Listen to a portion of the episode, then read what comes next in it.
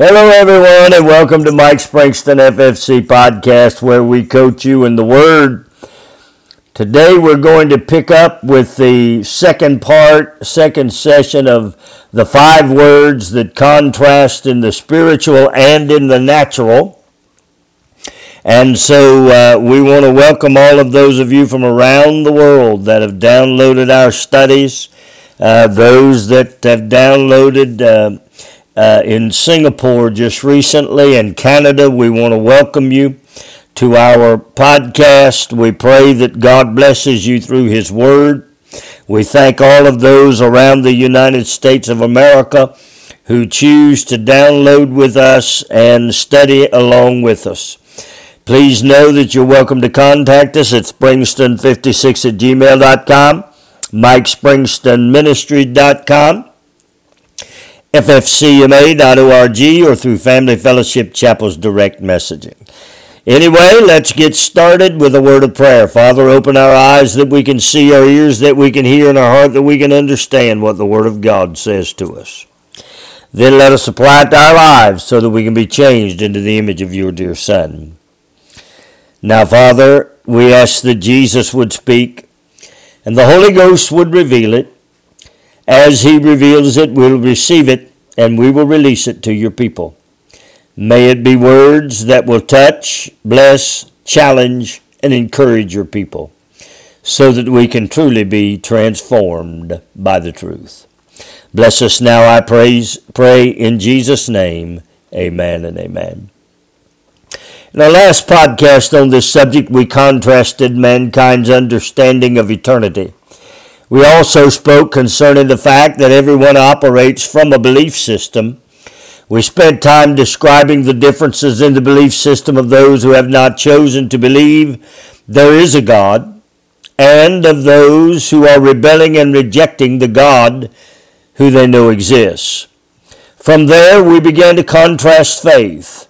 We explained how faith works in those who operate based on their natural instincts and desires and how this makes them their own little God.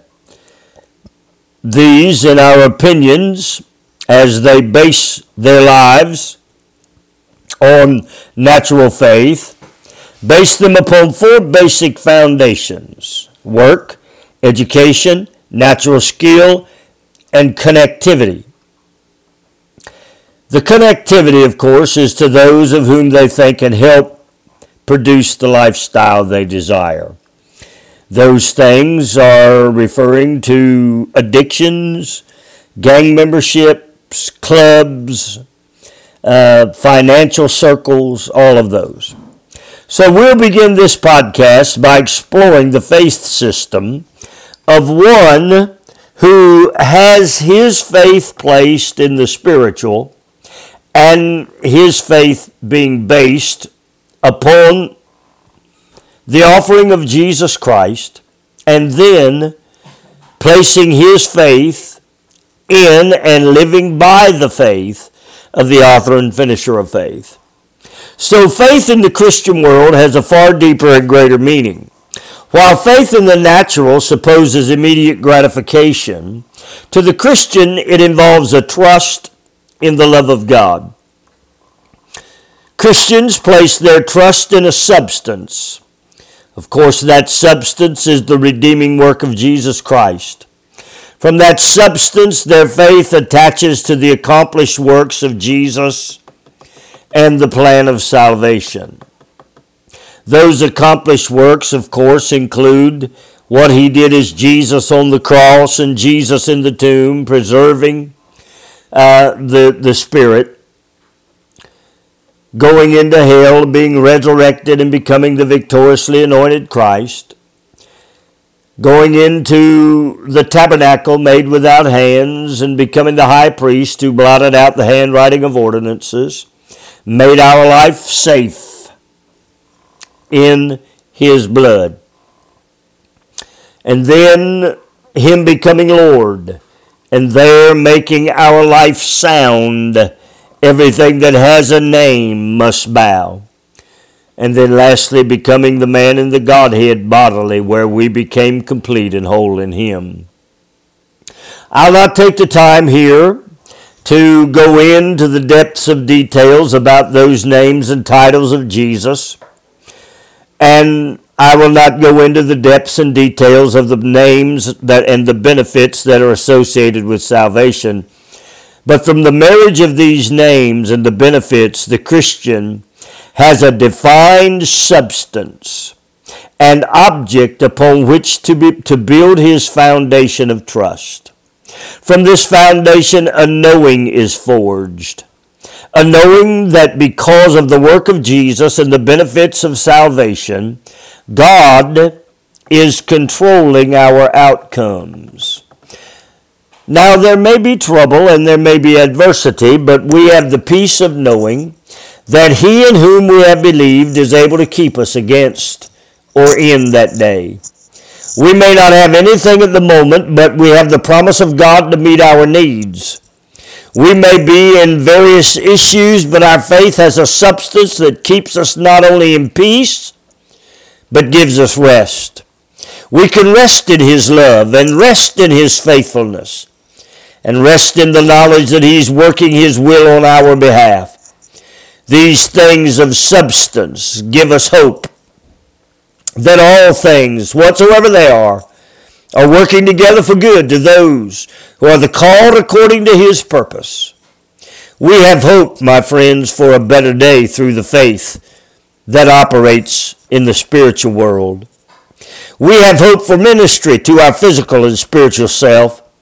We have hope that in whatever condition we find ourselves, that he knows how to deliver us. This is the substance of encouragement. It's also the genesis of life. For by grace are you saved through faith, and that not of yourself. It is a gift of God, lest any man should boast. It is the genesis of life, for it is the attachment of faith to grace that we're saved. Then faith to the Christian becomes an evidence this evidence is the proof that is expressed when our faith transforms our nature. This faith produces in us a new attitude, a new outlook, and a new method of communication. We're transformed out of the dark actions and ideas that seem to drive the old nature and propelled into be, the nature that caused us to be propelled into behaviors and deeds now this new nature comes along and it prevail, propels us into new natures, new behaviors, new deeds, new actions, new words, because we have come from a better manufacturer. Created in us is a stability and control that evidences the presence of the authority, character, and personality of Jesus Christ. Our faith gives us stability Natural faith produces and promotes instability because you are your own God. Now, this evidence in the Christian faith may appear in different ways. For instance, faith will not only transform your actions and attitudes and produce a Christ like behavior, it will also serve as the means that God will use to supply the needs that are required to take care of you on the daily. Faith is a tool that operates from its substance, so that the evidence of proof of what is in the substance becomes available to the one who's operating in faith. This is because of the one to whom faith is attached. And of course, that's Jesus Christ. Because Jesus Christ is the substance of faith, and we as Christians can attach our faith to His, we have abs- access to everything that is produced by grace and mercy. So our prosperity, which is a product of grace, can be accessed. This faith processes, processes for us a great deal. Why? Because we can draw near to God and He can draw near to us by faith. The outcome, my friend, is deeper and greater access into grace and mercy. Then there is the concept of free will. Now, free will is a big one in our day. This is the idea that we can clearly choose and define what it is we want to believe and the lifestyle we desire to live. This can be seen across many levels in our society, from the structure of connectivity that we see in the street cultures to the connectivity of the alternate lifestyles. People are using their free choice to attach and affirm themselves to structures that please their self satisfaction. Whether it's greed, money, material things, sex, or any other object of fixation, people are driven by their ability to choose free will. The enemy has released the concept of free will into the mind of man. They use this to seek a support system that affirms, at least at the moment, what and who they choose to identify with. The result of all of this is devastating to the person. They remain a beggar. They remain bruised and broken. They remain blind and in bondage. The slavery that comes from mastery is apparent in their lives. They reject God, use their free will to refuse truth, while accepting slavery as the alternative. Although this is not understood and is argued against when placed in contrast using these terms in a biblical sense, there is no question that it cannot be seen clearly as an alternative and counterfeit lifestyle. Of course, all of your reward in this life of free will, in the natural, is in the moment. You don't have to wait to get what you want. However, there's an overlooked ultimate day that will come to show that what you received in the present was not worth the reward of the future. Nor was it worth the risks that were taken to obtain what your free will desired. Nor is it risk the worth the possibilities of what may happen to you on the long run. Yeah, there's a, there's a lot of issues here. The Christian free will serves a completely different process. For the Christian, our free will brings us to choose to make Jesus Christ our Savior. We choose a master that offers us the exposure of his love, the explanation of truth and the prosperous living, and the expression of works that meet each and every need that is expanded not only into the moment in which we live, but into the life of eternity. We freely bow ourselves before Him and we freely choose to make Him our God. We freely choose to be His people. We do this for one reason.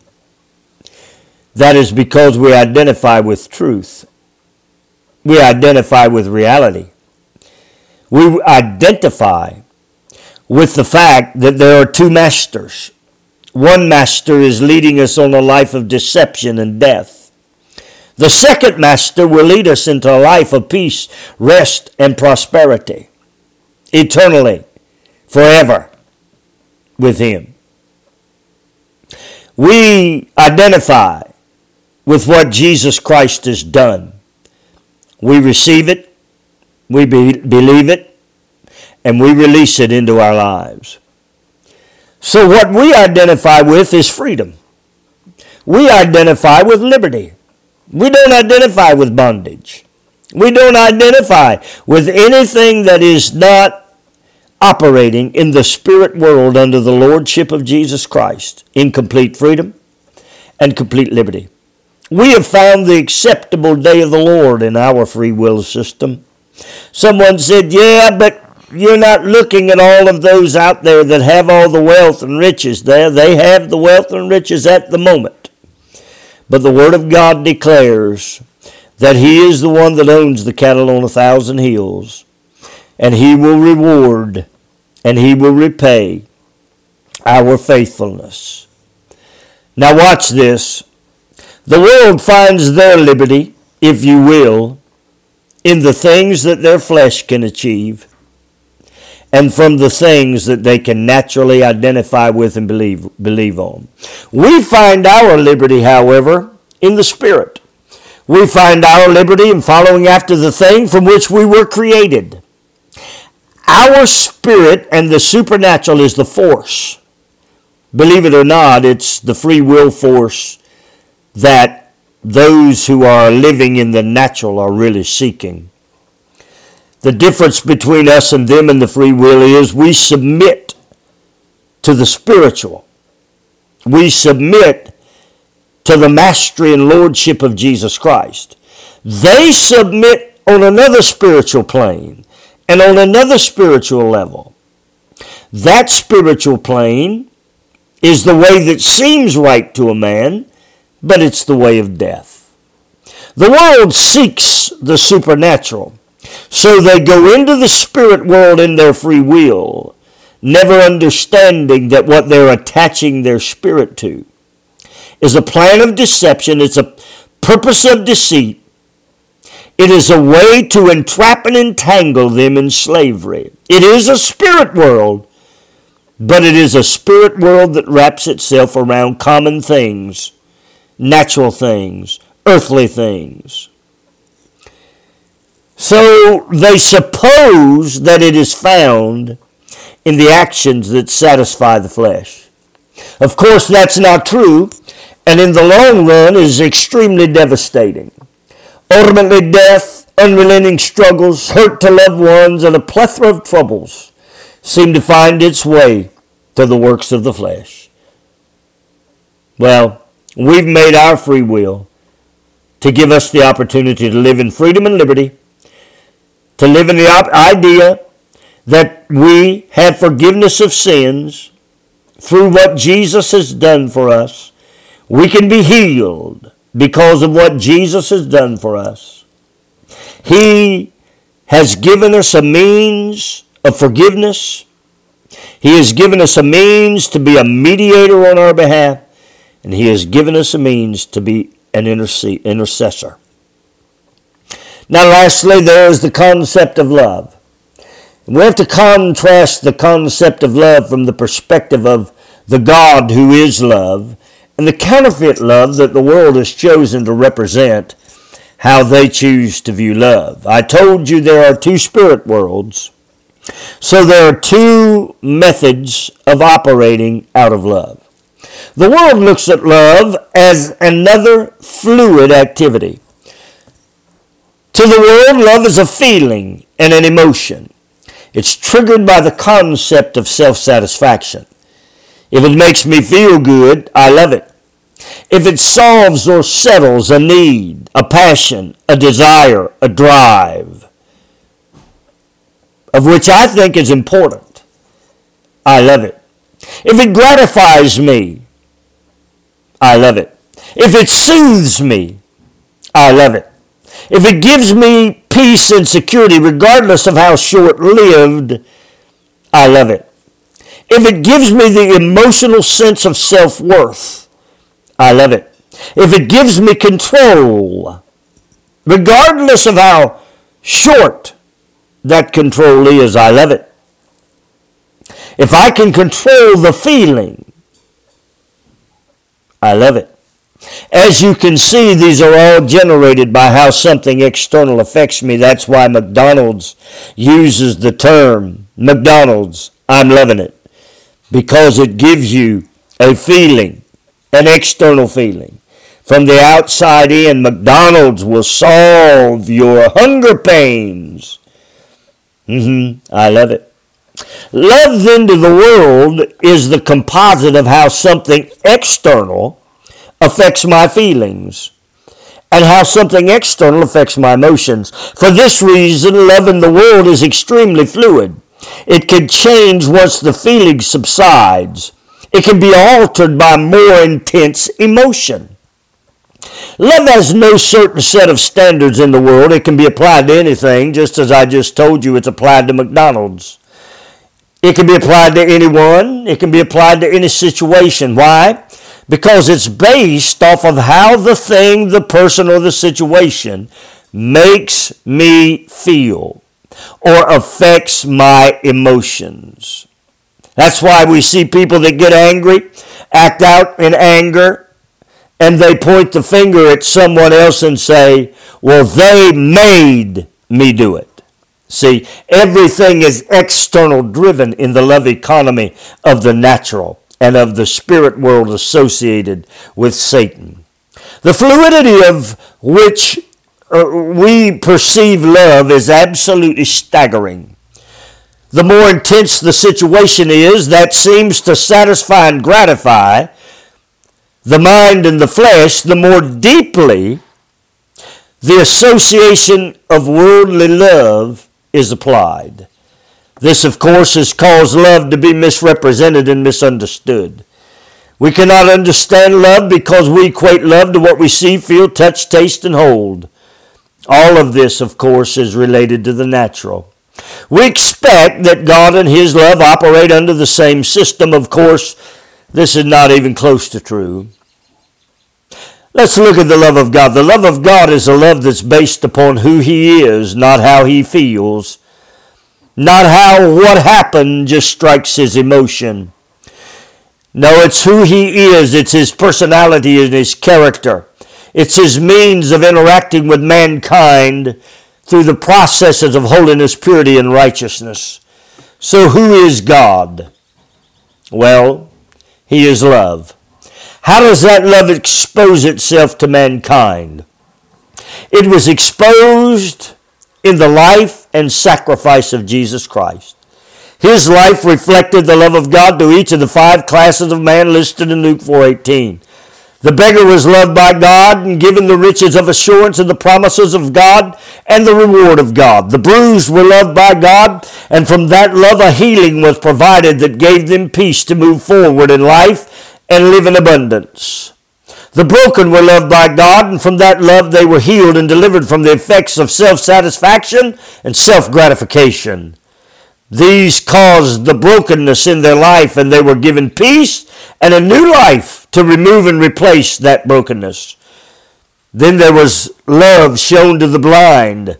From this love, the life of darkness is removed, that spiritual overcast that seems to cover so many is removed by the love of God. The life of misunderstanding is removed. The life of lies and false representations are removed. Light is exposed and a new and clear path is given. The blind see and become visually, mentally, and spiritually aware of the truth. The path of blindness is no longer a path of which they would choose to proceed because now they can see the truth.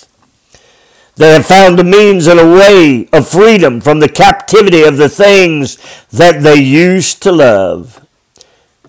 Then, of course, the fifth thing that the love of God does in Luke 4.18 is that it shows those who are in bondage, caught, trapped in the web of slavery, that they are kept and released from the bondage of slavery and can live in the liberty of Jesus Christ. Slavery and bondage of all of the things that the world propagates that are divisive, delusional, discouraging, and offer a one dimensional view of love. They're all eliminated by the love of God.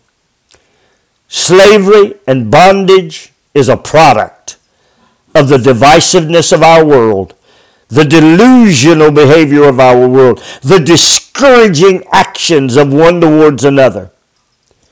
And when we come out of a one dimensional view of love that we have, which means that if it satisfies my emotion, makes me feel good, gratifies me, then it's worth it.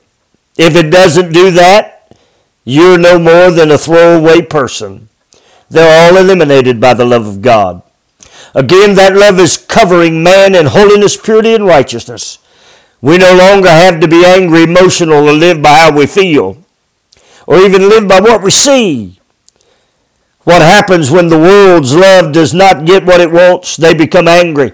They want revenge. They attempt to hurt those who did not do the things they desire. What's the outcome? Someone gets hurt. by the very one of whom was experiencing potentially love for them, a family member, a husband, a wife. The fluidity of worldly love is dangerous. One can be in and out of worldly love on just a moment's notice. God's love, however, does not depend on how we feel. It depends on who He is. It does not change. It is not altered nor alterable.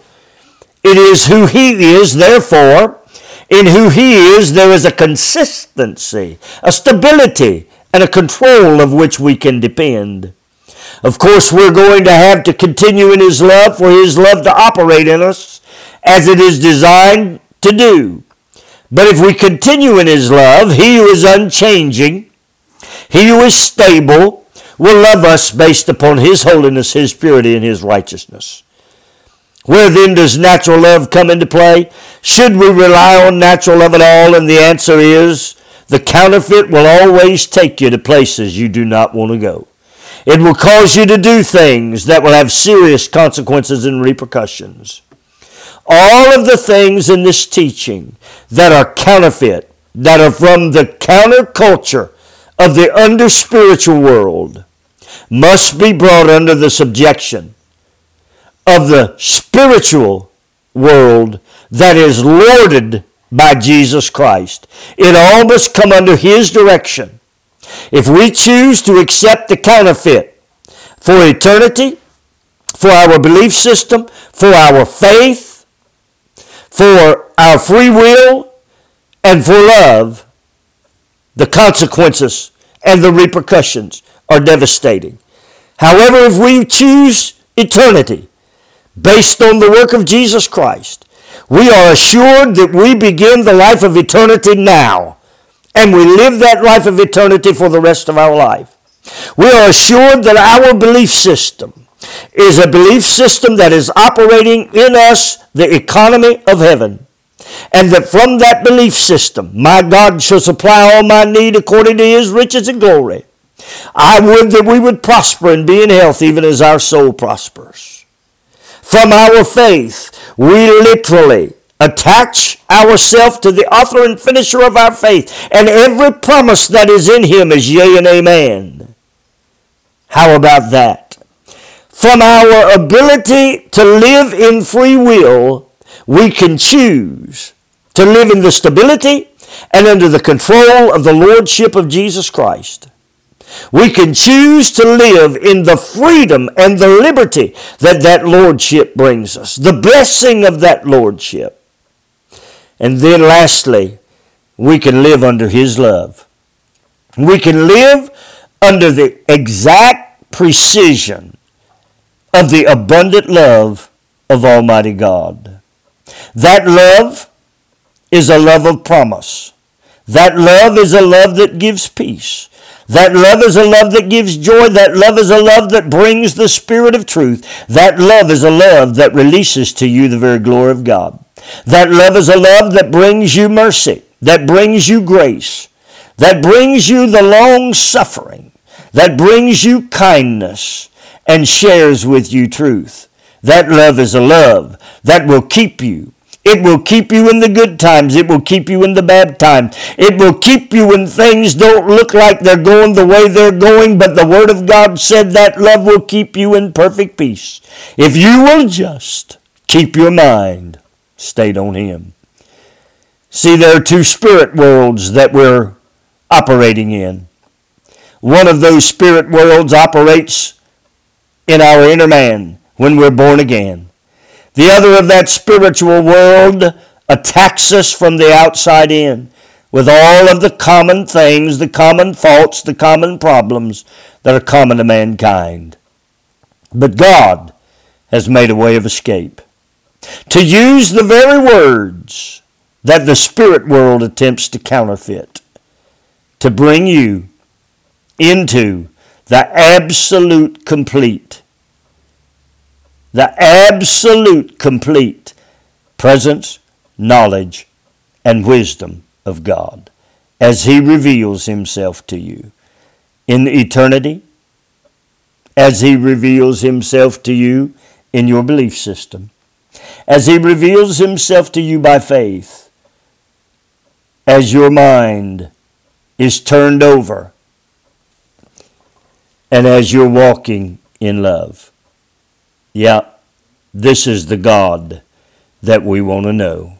He is the God that makes by force a man free from the inside out. Father, we praise you for your word. Bless your word. May it be heard. May it be taught. May it be rendered as a force in this land and in this world. We'll give you praise for it in Jesus' name. Amen and amen. Well, God bless you. Thanks again for listening. We'll hope to hear from you until we speak again.